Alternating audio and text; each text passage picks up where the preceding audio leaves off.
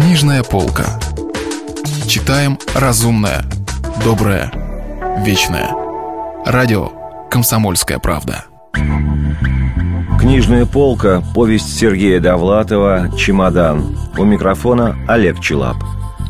Поплиновая рубашка. Моя жена говорит, это безумие жить с мужчиной, который не уходит только потому, что ленится – Моя жена всегда преувеличивает, хотя я действительно стараюсь избегать ненужных забот. Ем что угодно, стригусь, когда теряю человеческий облик, зато уж сразу под машинку, чтобы потом еще три месяца не стричься. Попросту говоря, я неохотно выхожу из дома, хочу, чтобы меня оставили в покое. В детстве у меня была няня Луиза Генриховна – она все делала невнимательно, потому что боялась ареста. Однажды Луиза Генриховна надевала мне короткие штаны и засунула мои ноги в одну штанину. В результате я проходил таким образом целый день. Мне было четыре года, и я хорошо помню этот случай. Я знал, что меня одели неправильно, но я молчал. Я не хотел переодеваться, да и сейчас не хочу. Я помню множество таких историй. С детства я готов терпеть все, что угодно, лишь бы избежать ненужных хлопот. Когда-то я довольно много пил и, соответственно, болтался где попало. Из-за этого многие думали, что я общительный, хотя стоило мне протрезветь, и общительности как не бывало. При этом я не могу жить один. Я не помню, где лежат счета за электричество, не умею гладить и стирать. А главное, мало зарабатываю – я предпочитаю быть один, но рядом с кем-то. Моя жена всегда преувеличивает. Я знаю, почему ты все еще живешь со мной. Сказать? Ну почему? Да просто тебе лень купить раскладушку. В ответ я мог бы сказать, а ты? Почему же ты не купила раскладушку? Почему не бросила меня в самые трудные годы? Ты, умеющая штопать, стирать, выносить малознакомых людей, а главное – зарабатывать деньги. Познакомились мы 20 лет назад. Я даже помню, что это было воскресенье, 18 февраля, день выборов. По домам ходили агитаторы, уговаривали жильцов проголосовать как можно раньше. Я не спешил. Я раза три вообще не голосовал – причем не из диссидентских соображений, скорее из ненависти к бессмысленным действиям.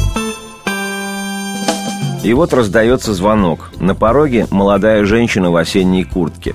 По виду школьная учительница, то есть немного старое дело. Правда, без очков, зато с коленкоровой тетрадью в руке. Она заглянула в тетрадь и назвала мою фамилию. Я сказал, заходите, погрейтесь, выпейте чаю.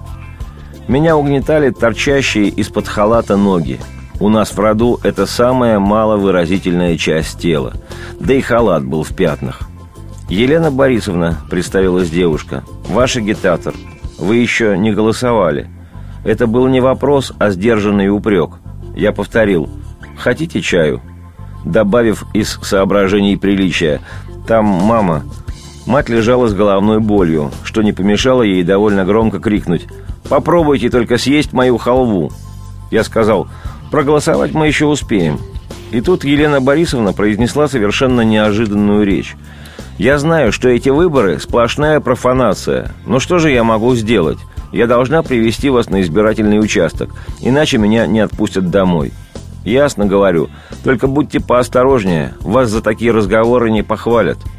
Вам можно доверять, я это сразу поняла, как только увидела портрет Солженицына – это Достоевский, но и Солженицына я уважаю. Затем мы скромно позавтракали. Мать все-таки отрезала нам кусок халвы. Разговор, естественно, зашел о литературе. Если Лена называла имя Гладилина, я переспрашивал «Толя Гладилин?». Если речь заходила о Шукшине, я уточнял «Вася Шукшин?». Когда же заговорили про Ахмадулину, я негромко воскликнул «Белочка». Затем мы вышли на улицу – Дома были украшены флагами, на снегу валялись конфетные обертки. Дворник Гриша щеголял в ратиновом пальто. Голосовать я не хотел. И не потому, что ленился, а потому, что мне нравилась Елена Борисовна. Стоит нам всем проголосовать, как ее отпустят домой. Мы пошли в кино на Иваново детство. Фильм был достаточно хорошим, чтобы я мог отнестись к нему снисходительно. В ту пору я горячо хвалил одни лишь детективы – за то, что они дают мне возможность расслабиться. А вот картины Тарковского я похваливал снисходительно, при этом намекая, что Тарковский лет шесть ждет от меня сценария. Из кино мы направились в Дом литераторов. Я был уверен, что встречу какую-нибудь знаменитость. Можно было рассчитывать на дружеские приветствия Гарышина, на пьяные объятия Вольфа, на беглый разговор с Ефимовым или Конецким. Ведь я был так называемым «молодым писателем», и даже Гранин знал меня в лицо. Когда-то в Ленинграде было много знаменитостей, например, Чуковский, Олейников, Зощенко, Хармс и так далее. После войны их стало гораздо меньше – Одних за что-то расстреляли, другие переехали в Москву. Мы поднялись в ресторан, заказали вино, бутерброды, пирожные. Я собирался заказать омлет, но передумал. Старший брат всегда говорил мне, ты не умеешь есть цветную пищу. Деньги я пересчитал, не вынимая руку из кармана. В зале было пусто.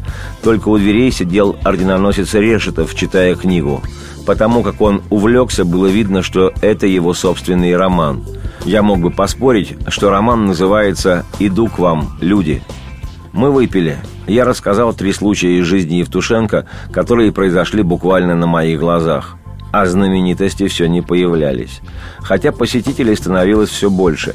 К окну направился, скрипя протезом, билетрист Горянский. У стойки бара расположились поэты Чикин и Штейнберг. Чикин говорил – Лучше всего, Боря, тебе удаются философские отступления.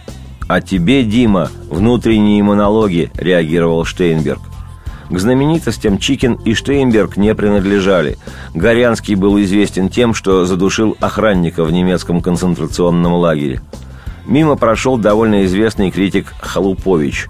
Он долго разглядывал меня, потом сказал «Извините, я принял вас за Лева Миндлера». Мы заказали 200 граммов коньяка. Денег оставалось мало, а знаменитостей все не было.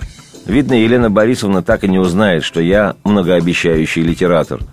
И тут в ресторан заглянул писатель Дончковский. С известными оговорками его можно было назвать знаменитостью. Если вы пропустили главу любимого произведения или хотите послушать книгу целиком – Добро пожаловать к нам на сайт kp.ru слэш радио раздел «Книжная полка». Книжная полка. Читаем разумное, доброе, вечное.